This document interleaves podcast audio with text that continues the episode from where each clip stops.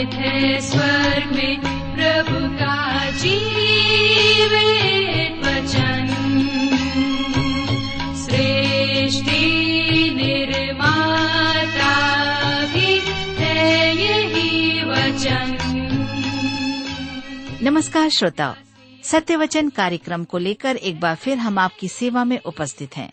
आशा करते हैं कि आप सब आज का कार्यक्रम सुनने के लिए तैयार हैं।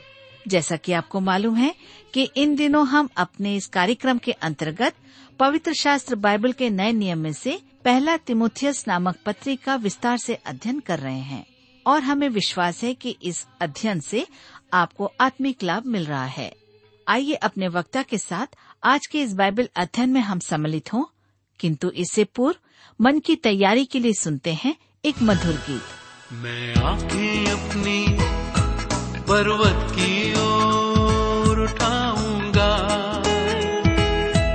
मैं आँखें अपनी पर्वत की ओर उठाऊँगा। मुझको है पता सहायता, वहीं से पाऊँगा। मुझको है पता सहायता। वहीं से पाऊँगा। मैं आँखें अपनी पर्वत की ओर उठाऊँगा। मैं आँखें अपनी पर्वत की ओर उठाऊँगा।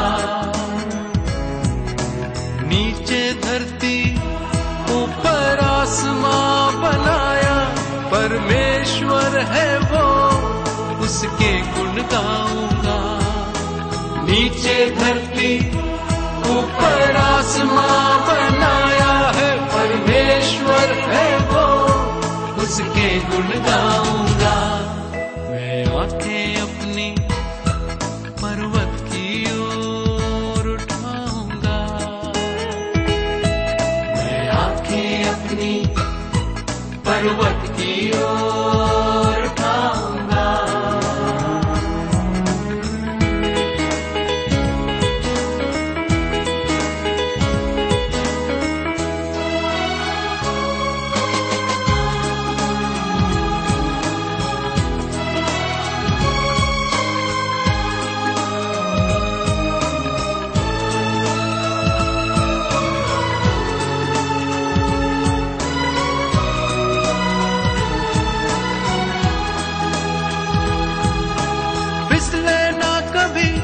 कदम राहों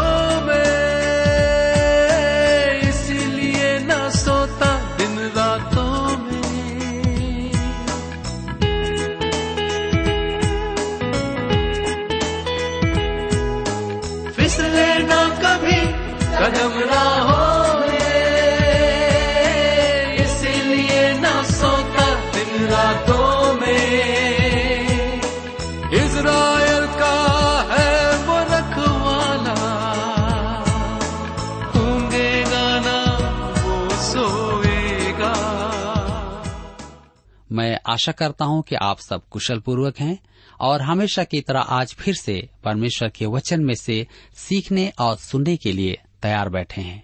मैं आप सभी श्रोता मित्रों का इस कार्यक्रम में स्वागत करता हूँ और अपने उन सभी नए मित्रों का भी जो पहली बार हमारे इस कार्यक्रम को सुन रहे हैं।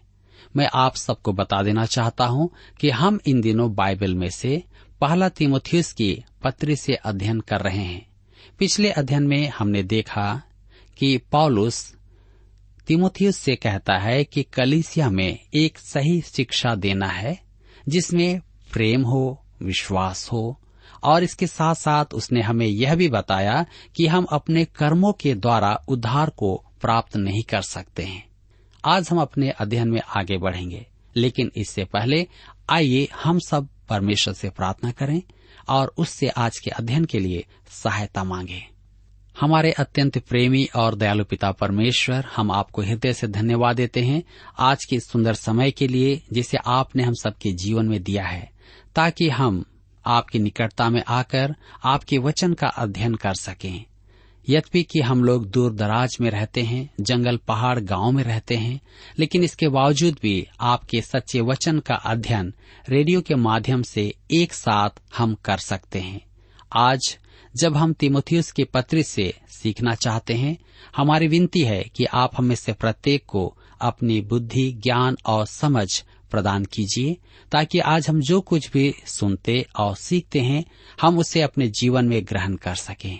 हम में से हर एक को हमारी बुराइयों से, व्यर्थ की बातों से, शैतान के छल प्रपंच से आप हमें बचाइए। हमारी प्रार्थना उन भाई बहनों के लिए भी है, जो इस समय बीमार हैं निराश हैं, परेशान हैं, चिंता और तनाव में हैं। प्रभु जी, आप उन्हें शांति दीजिए और उन्हें उनकी बीमारियों से भी छुटकारा दीजिए, ताकि वे समझने पाए कि आप उनसे प्रेम करते हैं, आप उनकी चिंता करते हैं, आप उनके जीवन में आशीष देना चाहते हैं। आज के अध्ययन पर हम आपकी आशीष मांगते हैं, प्रार्थना यीशु के नाम से मांगते हैं। आमीन। मित्रों, कुछ यहूदी विश्वासी बल देते थे कि व्यवस्था पालन के बिना उद्धार अधूरा है। अतः पौलुस तिमुथियुस को समझाता है कि व्यवस्था मात्र एक यंत्र है जो मनुष्य को पाप का बोध करवाती है। उद्धार तो केवल मसीह यीशु में ही है, जैसा कि हमने देखा आकाश के नीचे पृथ्वी पर मनुष्यों में और कोई दूसरा नाम नहीं दिया गया है जिसके द्वारा हम उद्धार पा सकें। जी हाँ सिर्फ़ यीशु के द्वारा ही उद्धार है, क्योंकि सारे मानव जाति के लिए केवल एक ही व्यक्ति, यीशु, हमारे लिए क्रूस पर बलिदान हुआ और कोई दूसरा व्यक्ति बलिदान नहीं हुआ। प्रभु यीशु क्रूस पर मरा, गाड़ा गया और तीसरे दिन मृतकों में से जी उठा, और आज भी वह जीवित है।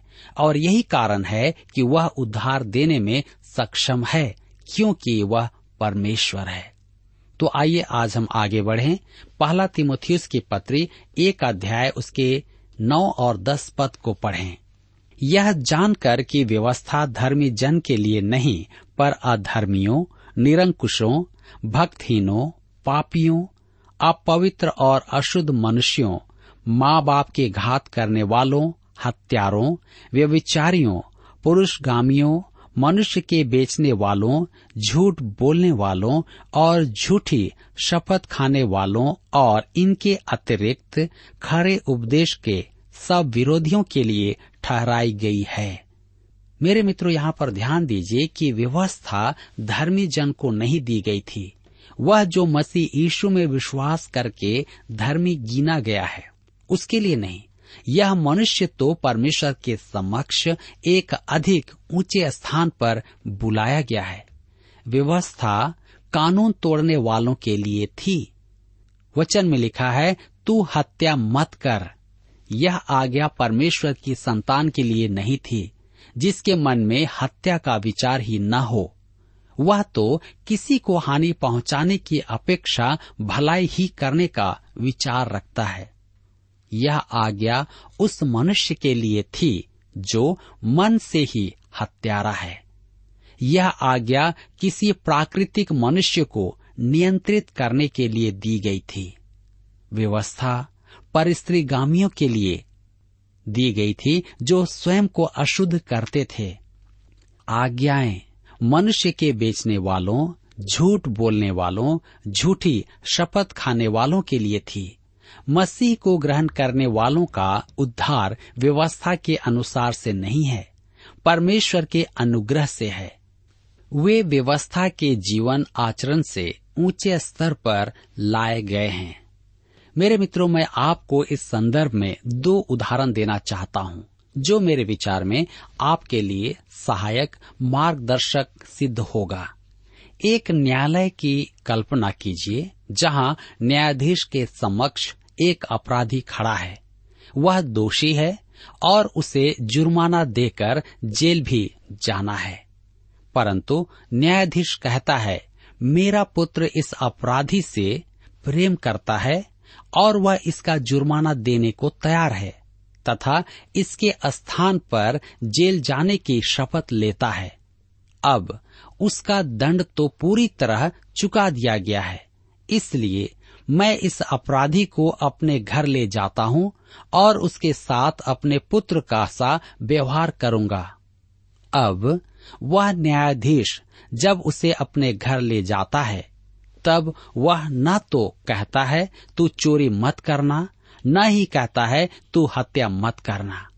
वह अपराधी उसका पुत्र हो गया है। इसलिए वह अब उससे कहेगा कि वह परिवार के अन्य सदस्यों से प्रेम करे, खाने के तख्त पर कैसा व्यवहार करे, उसकी पत्नी का आदर करे और घर के कामों में भी हाथ बटाए। इस प्रकार आप देखते हैं कि उसके साथ पहले से सर्वथा भिन्न व्यवहार किया जाता है। परमेश्वर विश्वास लाने वाले एक पापी के साथ भी ऐसा ही व्यवहार करता है। हम व्यवस्था से ऊपर वरन उसके परे हैं।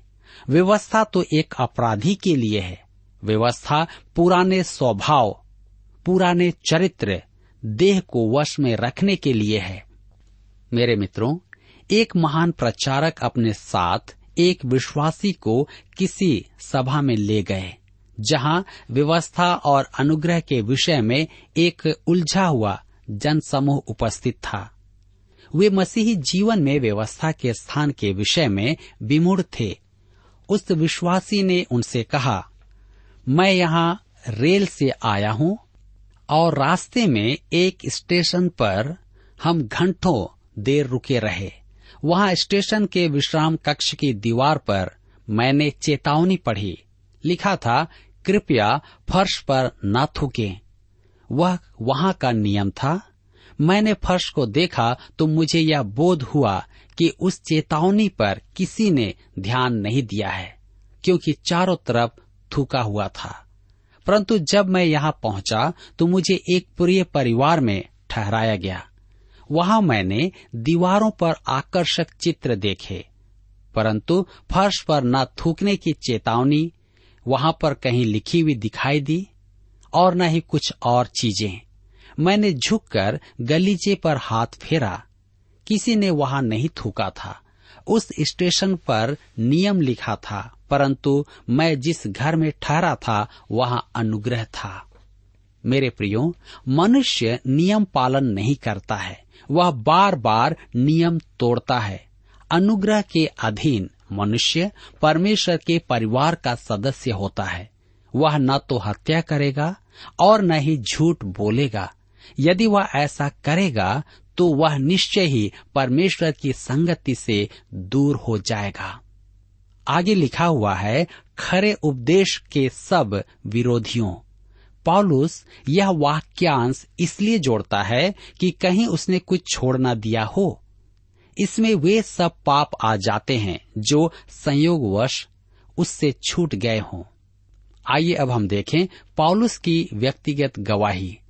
पहला तिमुथियुस की पत्री एक अध्याय के ग्यारह पद में लिखा है, यही परम धन्य परमेश्वर की महिमा के उस सुसमाचार के अनुसार है जो मुझे सौंपा गया है। यह भी उन अद्वितीय उक्तियों में से एक है। जो पॉलुस इस युवक को विशेष करके लिखता है, और यह कलिसियाओं को लिखे उसके पत्रों में नहीं पाई जाती है। सुसमाचार को संबोधित करने की क्या यह एक अति उत्तम विधि नहीं है? तो आइए हम पढ़ें पहला तिमोथियस एक अध्याय के बारह पद में।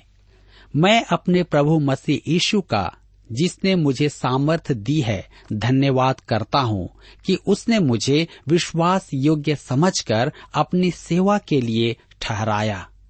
मैं अपने प्रभु मसीह यीशु का धन्यवाद करता हूँ। पॉलुस प्रभु यीशु की प्रभुता पर बल देता है। आगे कहता है, उसने मुझे विश्वास योग्य समझकर अपनी सेवा के लिए ठहराया। आज सेवा का अर्थ बहुत गलत समझा जाता है। सब विश्वासी सेवा में हैं। यदि कोई परमेश्वर की संतान है तो वह सेवा में है। वह सेवा से बाहर नहीं है। पॉलुस सेवा के लिए जो शब्द यहाँ पर काम में लेता है, वह वही शब्द है जो हम सेवक के लिए काम में लेते हैं। और प्रत्येक विश्वासी प्रभु यीशु मसीह का सेवक है। कई बार कलिसिया में सदस्य यह सोचते हैं कि परमेश्वर का दास ही केवल सेवक है और हम सब सिर्फ़ उसके अंग हैं। जी नहीं, आप भी परमेश्वर के सेवक हैं। पौलुस तो शासकों को भी परमेश्वर के सेवक कहता है। हम कहते हैं कि हमने किसी को किसी पद पर रखा है या उसे चुना गया है, परंतु मेरे विचार में कभी कभी परमेश्वर किसी पद के लिए किसी व्यक्ति विशेष का चुनाव निरस्त कर देता है। शासकों को भी परमेश्वर के सेवकों की नाई सेवा करना है। पॉलुस परमेश्वर का आभारी था कि उसने उसे सेवा के लिए ठहराया। प्रत्येक विश्वासी के लिए परमेश्वर की सेवा का कोई तो उत्तरदायित्व है। पहला तिमुथियस के पत्र एक अध्याय उसके तेरह पद में लिखा हुआ है, मैं तो पहले निंदा करने वाला और सताने वाला और अंधेर करने वाला था तो भी मुझ पर दया हुई, क्योंकि मैंने अविश्वास की दशा में बिन समझे बूझे ये काम किए थे। पौलुस कहता है, मैं तो पहले निंदा करने वाला था। पौलुस इस भयानक शब्द को काम में लेता है, क्योंकि वह प्रभु यीशु की निंदा करता था और उससे घृणा भी करता था। मेरे विचार में वह यीशु को क्रूस पर चढ़ाते समय वह वहाँ था और उसकी निंदा कर रहा था। पॉलुस कहता है कि वह एक निंदक था, सताने वाला था और उसने कलिसिया को बहुत अधिक हानि पहुंचाई थी। फिर वह कहता है तो भी मुझ पर दया हुई। अपने उद्धार के विषय में वह कहता है कि परमेश्वर के अनुग्रह के द्वारा उसका उद्धार हुआ है, और परमेश्वर की दया के कारण वह सेवा के लिए चुना गया है। मेरे प्रियो, मुझे कभी समझ में नहीं आया कि परमेश्वर ने मुझे वचन के प्रसारण की सेवा क्यों दी। यदि आप मेरी युवावस्था में देखेंगे तो आप पाएँगे कि मैं कभी भी इस सेवा में नहीं आता। मैं कभी इसके बारे में सोच भी नहीं पाता। मैं कभी भी सेवा करना नहीं चाहता था। ऐसी कोई बात नहीं थी जो मुझे सेवा के निमित्त अच्छी लगती। परंतु मेरे मित्रों, परमेश्वर ने अपनी दया में मुझे यह सेवा सौंपी है। वह दया का धनी है। और मैंने अपने जीवन में उसकी दया का बहुत उपयोग किया है, क्योंकि मैंने अविश्वास की दशा में बिन समझे बूझे ये काम किए थे। पौलुस की यह दशा थी, हम सब की भी यही दशा है। विश्वास में आने से पूर्व हमारी यही दशा थी। क्या आज आप चाहते हैं कि आप भी परमेश्वर की उस दया के अधीन हो जाएँ? तो मेरे मित्रों, आइए प्रभु के पास, ताकि आप भी उस दया का आनंद ले सकें। पहला तिमोथियस एक अध्याय, उसके चौदह पद में लिखा है, और हमारे प्रभु का अनुग्रह उस विश्वास और प्रेम के साथ जो मसीह यीशु में है, बहुतायत से हुआ। पॉलुस के उद्धार का कारण परमेश्वर का अनुग्रह था, जिसके द्वारा वह विश्वास और प्रेम के स्थान पर पहुँचा। जो मसीह यीशु में है। जी हाँ यही बातें एक विश्वासी के जीवन में प्रकट होना आवश्यक है। पहला तिमुथियुस के पत्र एक अध्याय उसके पंद्रह पद में हम पढ़ते हैं, यह बात सच और हर प्रकार से मानने के योग्य है कि मसीह यीशु पापियों का उद्धार करने के लिए जगत में आया, जिनमें सबसे बड़ा मैं हूँ। मेरे मित्रों, ध्यान दीजिए, यह धर्मशास्त्र का एक अत्यधिक महत्वपूर्ण पद है, क्योंकि यह पुष्टि करता है कि मसीह यीशु पापियों का उद्धार करने के लिए जगत में आया। यदि आप ये सोचते हैं कि आप पापी हैं तो आप ये जान लीजिए कि प्रभु यीशु पापियों का उद्धार करने के लिए ही इस जगत में आया। वह इसलिए नहीं आया था कि संसार का सबसे बड़ा गुरु कहलाए, जबकि वह था।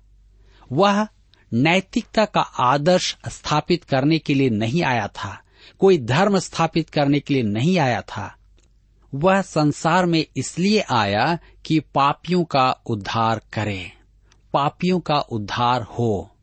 मेरे प्रियो गवाही देते समय ध्यान दें कि आप ध्यान रखें कि अपना बड़प्पन और अपनी उपलब्धियों की चर्चा न करें।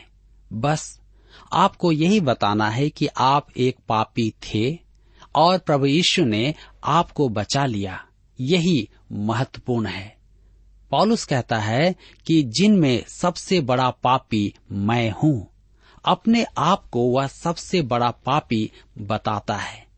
पॉलुस बढ़ चढ़कर बात नहीं कर रहा है, क्योंकि वह सच में कह रहा है कि वह पापी था। वह प्रभु यीशु की निंदा करता था, उसे बुरा भला कहता था। अब वह कहता है, पर। अब पौलुस कहता है, मुझ पर दया हुई। प्रभु यीशु पापियों को बचाने के लिए आया था। यदि आप कहें, मेरे विचार में प्रभु मुझे नहीं बचा सकता, क्योंकि मैं एक पापी हूँ, एक महान पापी हूँ। तो आप गलत हैं। पॉलुस कहता है कि वह सबसे बड़ा पापी था और वह बचा लिया गया है। अतः यदि आप चाहें तो आज भी आप बचाए जा सकते हैं। अब, निर्णय आपका है।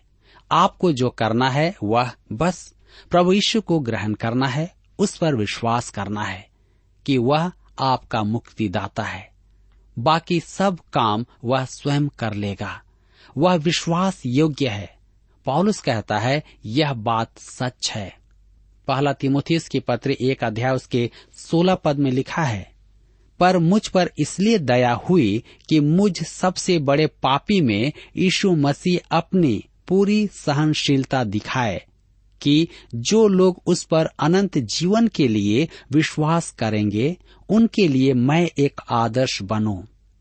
कहता है, पर मुझ पर इसलिए दया हुई देखिए, उसे प्रचारक बनने के लिए, एक सेवक बनने के लिए परमेश्वर की दया की आवश्यकता थी मसीह अपनी पूरी सहनशीलता दिखाए कि जो लोग उस पर अनंत जीवन के लिए विश्वास करेंगे, उनके लिए मैं एक आदर्श बनूं। पौलुस के कहने का अर्थ है कि वह एक सुसमाचार प्रचारक ही नहीं, सुसमाचार का एक आदर्श भी था पहला तिमोथियस एक अध्याय के सत्रह पद में लिखा है, अब सनातन राजा अर्थात अविनाशी अनदेखे एकमात्र परमेश्वर का आदर और महिमा युगानुयुग होती रहे। आमीन। पॉलुस अपने स्तुति गान के बिना आगे नहीं बढ़ पाता था। यह सनातन राजा कौन है? वह प्रभु यीशु मसीह है। प्रभु यीशु कौन है? वह एकमात्र सर्वज्ञानी परमेश्वर है। अब आप मुझसे यह न कहें कि पौलुस प्रभु यीशु को परमेश्वर नहीं कहता है। पौलुस उसे देह में प्रकट परमेश्वर मानता था और वह उसकी गवाही भी देता है। हम आगे देखते हैं तिमुथियुस के कार्यभार को सौंपना। पहला तिमुथियुस की पत्र एक अध्याय उसके अठारह पद में लिखा है, हे पुत्र तिमुथियुस उन भविष्यवाणियों के अनुसार जो पहले तेरे विषय में की गई थी, मैं यह आज्ञा सौंपता हूँ कि तू उनके अनुसार अच्छी लड़ाई को लड़ते रह। मेरे मित्रों, यहाँ पर आप ध्यान दीजिएगा। कहता है, हे मेरे पुत्र तिमोथ्यूस, मैं यह आज्ञा सौंपता हूँ। यद्यपि यह पत्र व्यवहारिक है और स्थानीय कलिसिया तथा तिमुथियुस के उत्तरदायित्व से संबंधित है। यह पॉलुस और तिमुथियुस के अद्भुत संबंधों को भी प्रकट करता है। यह प्रभु की सेवा में युवा तिमुथियुस के लिए पॉलुस की व्यक्तिगत आज्ञा है। कहता है, पुत्र तिमुथियुस, वह पॉलुस का आत्मिक पुत्र था। पौलुस के द्वारा ही उसने प्रभु यीशु को ग्रहण किया था। पौलुस के द्वारा ही उसने सुसमाचार सुना, और यही कारण है कि पौलुस उसे अपना पुत्र कहता है। आगे कहता है, उन भविष्यवाणियों के अनुसार जो पहले तेरे विषय में की गई थी, पौलुस में आत्मिक विवेक था, और स्पष्ट है कि परमेश्वर ने पौलुस की अगुवाई की होगी। कि वह इस युवक को अपने साथ लेकर उसे आरंभिक कलिसिया में वह स्थान दे जो वहाँ पौलुस का था। आगे वह कहता है, तू उनके अनुसार अच्छी लड़ाई को लड़ते रह। आपका मन न हो तो आपको युद्ध पर नहीं जाना चाहिए। जब तक कि आप किसी सच्चे कारण के निमित्त विजय पाने को युद्ध न करें। विश्वासी होने के कारण पौलुस का बैरी था। वह आत्मिक युद्ध में था और पौलुस चाहता था कि वह अच्छा युद्ध करे। अपने विश्वास को ध्वंस न होने दे, जैसा आज अन्य विश्वासी कर रहे हैं, और उस समय भी विश्वासी कर रहे थे। मेरे मित्रों, यहाँ पर कहने का मतलब यह है कि हमारा शत्रु इस संसार का नहीं है, परंतु हमारा शत्रु शैतान है। जो अलग अलग रीति से हमें विश्वास में डगमगाता है। और यही कारण है कि पॉलुस तिमोथियस से कहता है कि वह अपनी आत्मिक लड़ाई में अच्छी तरह से लड़ता रहे। आज प्रश्न यह है कि क्या हम अपनी आत्मिक लड़ाई में सही रीति से लड़ रहे हैं? क्या हम अपने विश्वास में, परमेश्वर के वचन में बने हुए हैं या हम भटक रहे हैं? मेरे प्रियो आज मुझे और आपको भी तिमोथियस की तरह पॉलुस कहता है कि हम अपनी लड़ाई, विश्वास की लड़ाई अच्छी रीति से लड़ते रहें। तो आइए आज हम अपने जीवन में एक सही निर्णय लें और परमेश्वर के वचन के अनुसार अपने जीवन में आगे बढ़ें, ताकि हम भी उस विश्वास की लड़ाई को सही रीति से लड़ सकें और आत्मिक जीवन में हम बलवंत होने पाए। मेरे मित्रों यहाँ पर आज हमारे अध्ययन का समय समाप्त होता है, और मैं आशा करता हूँ कि आज के इस अध्ययन के द्वारा भी आपने अपने जीवन में अवश्य ही आत्मिक लाभ प्राप्त किया है। प्रभु इस वचन के द्वारा आप सबको आशीष दे। प्रिय श्रोताओ, अभी आप सुन रहे थे बाइबल अध्ययन कार्यक्रम सत्य वचन हम आशा करते हैं कि आज के इस कार्यक्रम से आपको आत्मिक लाभ मिला होगा। यदि आप परमेश्वर के बारे में और अधिक जानना चाहते हैं तो हमारे पास नया नियम एवं पवित्र शास्त्र बाइबल उपलब्ध है। इन्हें प्राप्त करने के लिए आप हमें इस पते पर लिख सकते हैं। कार्यक्रम सत्य वचन T W R post box number चार तीन एक शून्य, नई दिल्ली, एक एक शून्य शून्य एक नौ। पता एक बार फिर सुन लीजिए। कार्यक्रम सत्य वचन T W R post box number four three one zero New Delhi one one zero zero one nine और हाँ श्रोताओ, याद रखें कि पत्र लिखते समय आपका नाम और पता साफ़ साफ़ लिखा होना चाहिए। इसके अलावा आप हमसे टेलीफोन के माध्यम से भी बातचीत कर सकते हैं, जिसमें हमारे काउंसलर या सलाहकार आपको सलाह देंगे। तो नोट कीजिए हमारा मोबाइल नंबर नौ नौ पाँच आठ आठ दो शून्य चार एक चार। याद रखें double nine five eight eight two zero four one four और हमारा दूसरा नंबर है zero nine six five one four double three three nine seven. याद रहे, शून्य नौ छ पाँच एक चार तीन तीन तीन नौ सात। इसके अलावा आप हमसे ईमेल के द्वारा भी संपर्क कर सकते हैं। हमारा ईमेल आईडी है Hindi T T B at T W R dot I N Hindi T T B at T W R dot I N श्रोताओं, इस कार्यक्रम को आप हमारे website radio at at two dot com पर भी सुन सकते हैं। इस website radio at at two dot com के बारे में अपने मित्रों को भी सूचित कर दें। और अब इसी के साथ हमारे कार्यक्रम का समय यहीं पर समाप्त होता है। अगले कार्यक्रम में आपसे फिर मुलाकात होगी। तब तक के लिए हमें आज्ञा दीजिए। नमस्कार। कष्टों से यीशु मुझे बचाएगा। संभालेगा।